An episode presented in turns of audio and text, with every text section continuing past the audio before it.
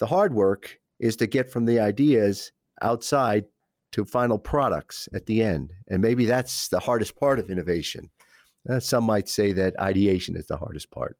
Well, let's just say it's all hard. Welcome to Innovation Talks. Join us weekly as we discuss with distinguished industry guests how to refine and improve corporate innovation and new product development as businesses aim for long-term success. Hosted by Paul Heller, Sopheon C T O. If you're looking for additional information around new product development or corporate innovation, sign up for Sophion's newsletter, where we share news and industry best practices monthly.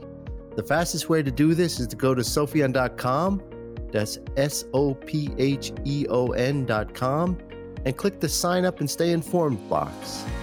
When we use the word innovation, what do we mean? Many people think it is ideation. It's that upfront process of coming up with really great ideas and talking with people, maybe involving multitudes of other organizations, open sourcing ideas on the internet. That's real innovation. But is it? I don't think that's the total scope of innovation. I think innovation is much bigger than that. A question I would ask is, can I generate ideas without innovation? So let's say I want to use an ideation tool. We're going to go out and run campaigns and socialize and generate a whole bunch of ideas. Is that innovation? Well, I can have an idea without innovation. Yeah, I got plenty of ideas, but then they go nowhere. Without the rest of innovation, these ideas are just ideas. In fact, the hard work is to get from the ideas outside to final products at the end. And maybe that's the hardest part of innovation. Uh, some might say that ideation is the hardest part. Well, let's just say it's all hard. So let's flip it the other way. Can I have innovation without an idea? Well, probably not. I think you probably have to have some idea. Somewhere you got an idea to do something. The innovation might be a new product. It might be an improved manufacturing process.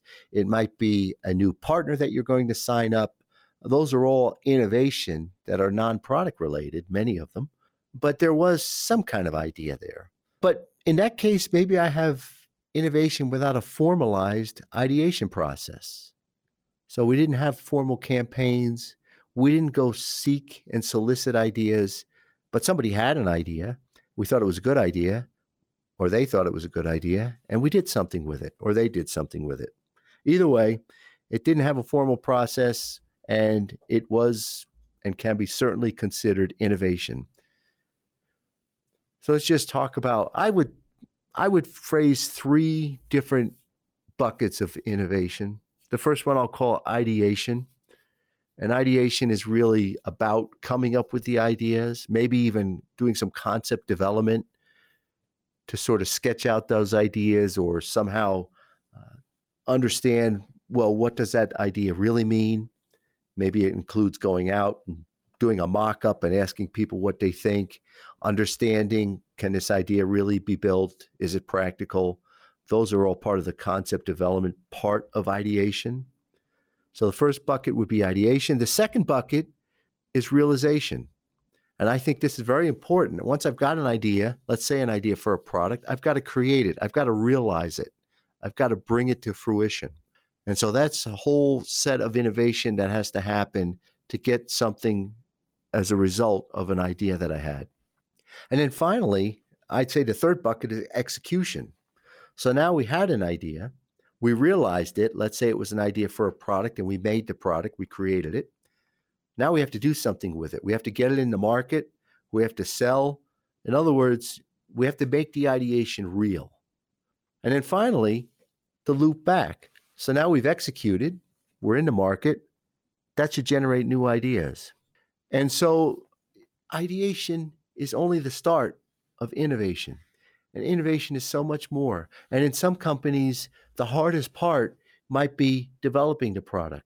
In other companies, the hardest part might be launching the product. And then after I've launched it, how do I continue following on? In the software business, we're seeing more and more emphasis on customer success. I created a software product. How do our customers get successful in using it? So just simply creating the product alone is not enough. That's not the ideation that we need. We need more. The ideation continues long after the product was completed and launched. And then we continually go into new extensions, new enhancements. We get new ideas. We understand how our customers are using a product. And we, oh, there's a great idea. Or maybe they give us an idea. And we just keep looping around. And then we have to take that new idea. We have to create it, realize it. We have to execute. We have to deliver it. We have to make it real. We have to make our customers successful. And then we loop back. And that type of loop, that feedback loop, is really across all innovation. And you can see that ideation is just a piece of it. Thanks for joining us this week for Innovation Talks with Paul Heller.